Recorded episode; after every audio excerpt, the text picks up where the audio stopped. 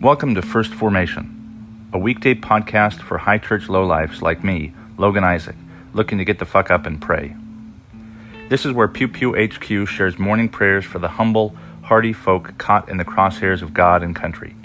A podcast for anyone who cares for soldiers and veterans enough to follow us into the mud and the suck, to hear the good news through grunts and with grunts, in the unity of the Holy Spirit as one church forever and ever.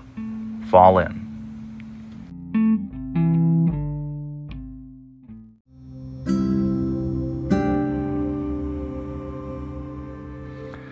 Psalm 22, verses 19 through 28.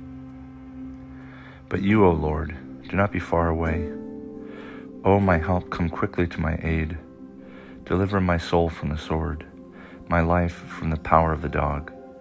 Save me from the mouth of the lion. From the horns of the wild oxen you have rescued me. I will tell of your name to my brothers and sisters. In the midst of the congregation I will praise you. You who fear the Lord, praise her. All you offspring of Jacob, glorify her. Stand in awe of her, all you offspring of Israel. For she did not despise or abhor the affliction of the afflicted. She did not hide her face from me, but heard when I cried to her.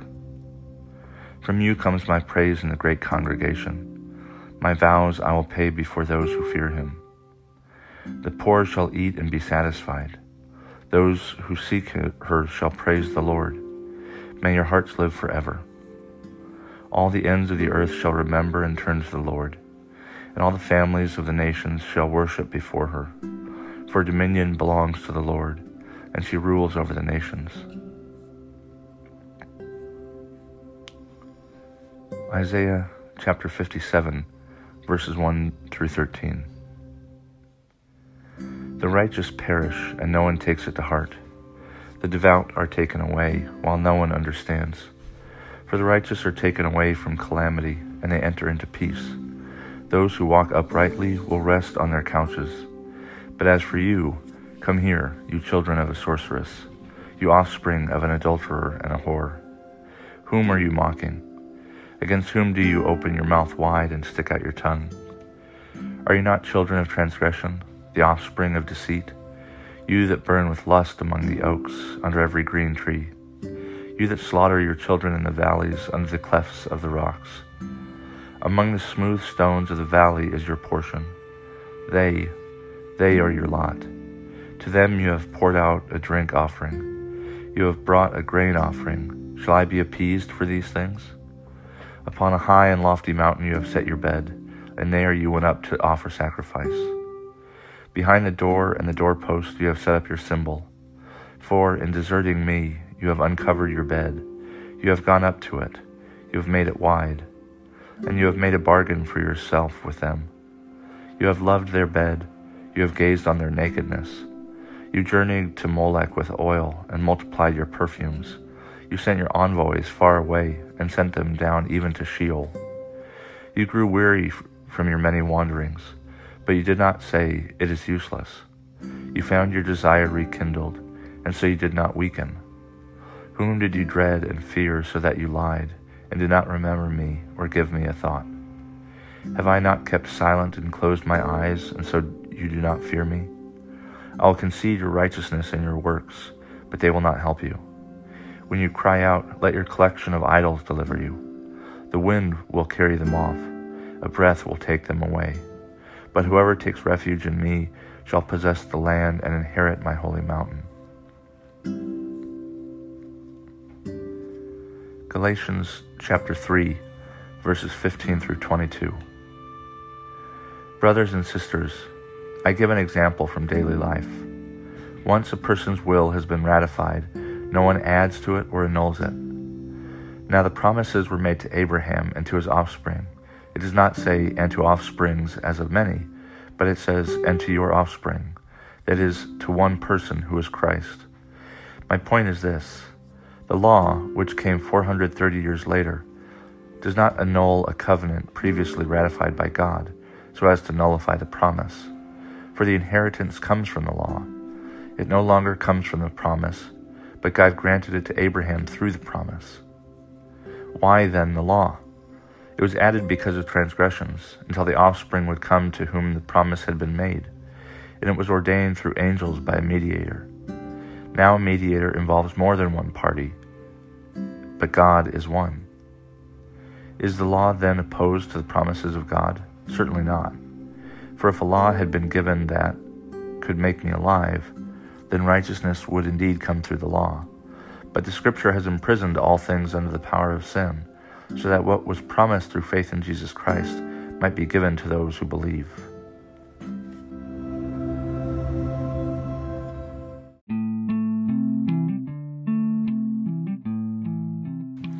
Good morning and welcome to the second Friday after Pentecost. This is uh, Logan Isaac in First Formation. Uh, the readings this morning are um, kind of grim. Uh, we had a repeat for 22nd Psalm, and then Isaiah 57 um, is this long kind of uh, critique of Israel, um, and not condemnation, but definitely uh, disappointment on the part of God. And it ends with this you know, kind of brief, you know, reminder: "Whoever takes refuge in me shall possess land." And inherit my mountain. While the rest of it is like, "This is what's going to happen because you guys are horrible." Um, and uh, Paul's letter to the Galatians, he's um, kind of theologizing. Um, I think Galatians is one of the later letters, and Romans is the one that he really kind of lays out what he thinks and um, comes closest to like a systematic description of his theology. But um, the yeah, it's all about the law, or at least this passage is, and um, I'm not incredibly interested in the whole gospel law thing, and Paul can be kind of dry, but it did make me think of headlines yesterday. Um, the trial of Navy SEAL um, Eddie Gallagher, and this kind of bombshell that one of the uh, star witnesses has apparently said, "Oh no, no, no, Eddie didn't cu- kill this teenage ISIS fighter. Um, I did." Um, I spoke about Eddie Gallagher uh, several weeks ago, but he's a Navy SEAL operator um, who was reported by his own teammates for engaging in uh, what very well could be war crimes, just kind of effed up behavior, um, and the the case itself has has kind of shown this divide uh, within special forces and operations in particular, but also I think the wider army, these two um, archetypes or something of like the the warrior, quote unquote, who you know kind of wins at any cost and anything seems to be kind of justified because it's for some higher good, and the um, uh, the group that people are calling Boy Scouts, who really take the Geneva Conventions and the law of land warfare much more seriously, even if it's not, you know, necessarily effective or, or helps us win. It's more about doing what's right. And uh, Eddie Gallagher is the warrior kind of group, and they've come out and said, you know, how dare we, you know, speak ill of this guy? He's got all these awards. He's um, special operations, so he's probably got like a huge penis too, and like look at him. He's this all American, blonde haired, blue eyed, you know, he even looks good, um, kind of stuff. Um, and then the other camp um, are his own platoon mates, um, other special forces, special operators, um, who said, look, he's been killing innocent civilians. Um, this particular case, it was a teenage ISIS fighter who was unconscious. other special uh, operations medics were rendering medical aid, and this is where the star witness comes in. He's one of the medics. Um, Eddie was a medic or is a medic as well, but this um, uh, individual, uh, Cook, I think, he said, "Oh yeah, Eddie stabbed him in the neck. Great idea." Um, but I was the one who killed him. I cut off his, or I, I pinched his airway so that he wouldn't so that he wouldn't wake up, um, so that he wouldn't have to, you know, go through fill in the blank. And what's really alarming about this is that Cook has testified the exact opposite for some time. Um, and that earlier testimony has lined up with what other people in, in Eddie's platoon have said. Um, and it's a big shock um, because he did it on the stand and it's straight out of like a few good men with like Jack Nicholson and Tom Cruise sitting there.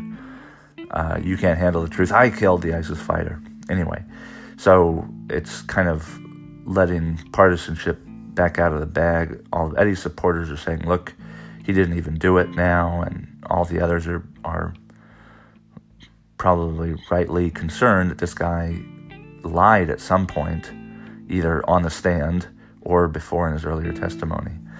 And I bring this up because the, the emphasis on the law in Paul, you know, why do we have this? Is it, you know, this warrior Boy Scout dichotomy? Um, you know, what point does the law play? Does it really, is it really like the end all be all, like the Boy Scouts, or is it flexible um, under the right circumstances, like with the Warriors? I don't like the, that terminology, by the way. It's just what's being used, um, and I, I think it's it's an important debate. You know, the law doesn't exist. I'm speaking in like the law of land warfare, Geneva Conventions. That isn't supposed to make war easier. Um, it's not supposed to make it, you know, something that we can um, feel good about or like anything like that. Um, and I, I'm, I will show my hand. I'm more of the Boy Scout side. Um, that doesn't mean that the warrior group or whatever doesn't have some legitimate concerns about. Well, look, we can't do our job. You know, all these rules and restrictions, we can't do our job well. And it's going to take more time, maybe cost more lives, just because of some ethical qualms we have about, you know, killing children. Um, but um, the law, and, and this is Paul, he says the law was added because of transgressions until Christ comes and, you know, the, the consummation of God's glory, etc. But the law is here because of our transgressions. The law is here because um, we're prone to doing effed up things like boiling a calf in its mother's milk or stuff like that. Um, and the precisely the part that law plays whether that's in our spiritual lives or in our political lives, as though there's some difference. But anyway, um, that is actually really important. You know, do we bow to the law? No, we shouldn't bow to the law, but the law does have a purpose. The law points us to something better, to something higher, to something we can all agree on. I mean, that's how laws are passed. And so the laws do serve this important function, but it's not really about the law. Um, and that is this critique against people who obey the law just for the sake of it being the law. Like I got a parking ticket yesterday because uh, I didn't back into the parking. Well, I didn't see it. I didn't break any laws pulling into this parking spot. And the, the meter maid said, you know, I started writing the ticket. I can't stop, which I thought was horseshit, but whatever, I guess. So, yeah, I can get upset about the law, but the law is there for a reason. Um, as I was pulling out, I realized, oh, it's actually really unsafe to pull in to most of these spots because I'm crossing this lane of traffic by not. Anyway, um, so each had valid complaints and concerns, but the law is in place to help us mediate those. This relatively disinterested thing, uh, and that includes the law itself, but also the courts and the judges who see them. Um, they're there to serve communities. They're there for us, but they also are put in place because of transgressions. The law of land warfare and the Geneva Conventions, um, they serve a, a, function. They're supposed to not favor American interests, um, Iranian interests, Russian interests. They're supposed to serve this um, intermediary role. And that's why Paul goes on to say now a mediator involves more than one party because God, even though God is one, the mediator is God. Both Christ the Son, uh, well, it is Christ the Son, but ultimately it's God, uh, the triune God, who is, is judge.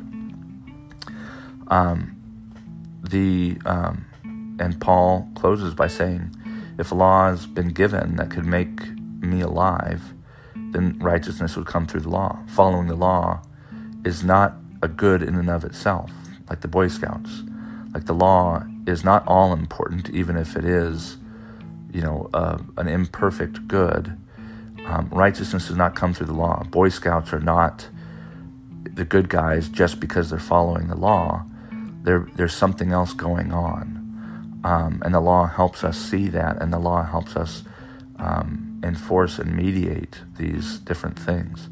So I don't know what's going to happen with Eddie Gallagher or this guy Cook, um, but it's something that the military community is keeping an eye on and is really stirring up a lot of important conversations. So as as I learn more, I'll try and um, bring it up and keep our eye on it, see how it how it um, unfolds.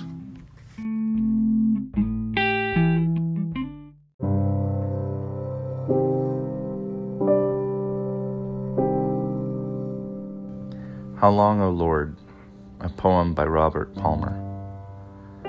How long, O Lord, how long before the flood of crimson welling carnage shall abate? From sodden plains in west and east, the blood of kindly men steams up in mists of hate, polluting thy clean air and nations great, in reputation of the arts that bind the world with hopes of heaven, sink to the state of brute barbarians whose ferocious mind gloats o'er the bloody havoc of their kind. Not knowing love or mercy, Lord, how long shall Satan in high places lead the blind to battle for the passions of the strong? O touch thy children's heart that they may know hate their most hateful, pride their deadliest foe.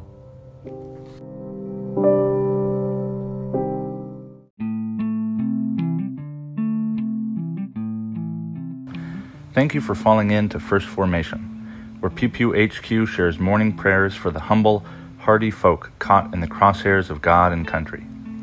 If you like what you've heard, I hope you'll consider participating in one of the three following ways. First, you can support the podcast with a monthly contribution at anchor.fm slash firstformation slash support. You can sponsor morning prayer for Pew Pew people with as little as a dollar a month and you can cancel at any time if I piss you off. Second, you can become a co host by recording a weekday lectionary reading yourself and sending it to me to be included in an episode of your choosing. Instructions for co hosts will be provided to you directly, and you don't have to be a grunt to participate in first formation in this or any way. Finally, and most importantly, you can send me your prayer requests of a minute or less with the recording app of your choice. Prayers may be added to a morning prayer episode, aired anonymously if you wish, or kept private for me to pray for off air. So there you have it three ways to participate in morning prayers for Pew Pew people.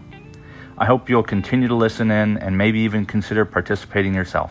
This has been Logan Isaac, always faithful, always family. Semper Familia.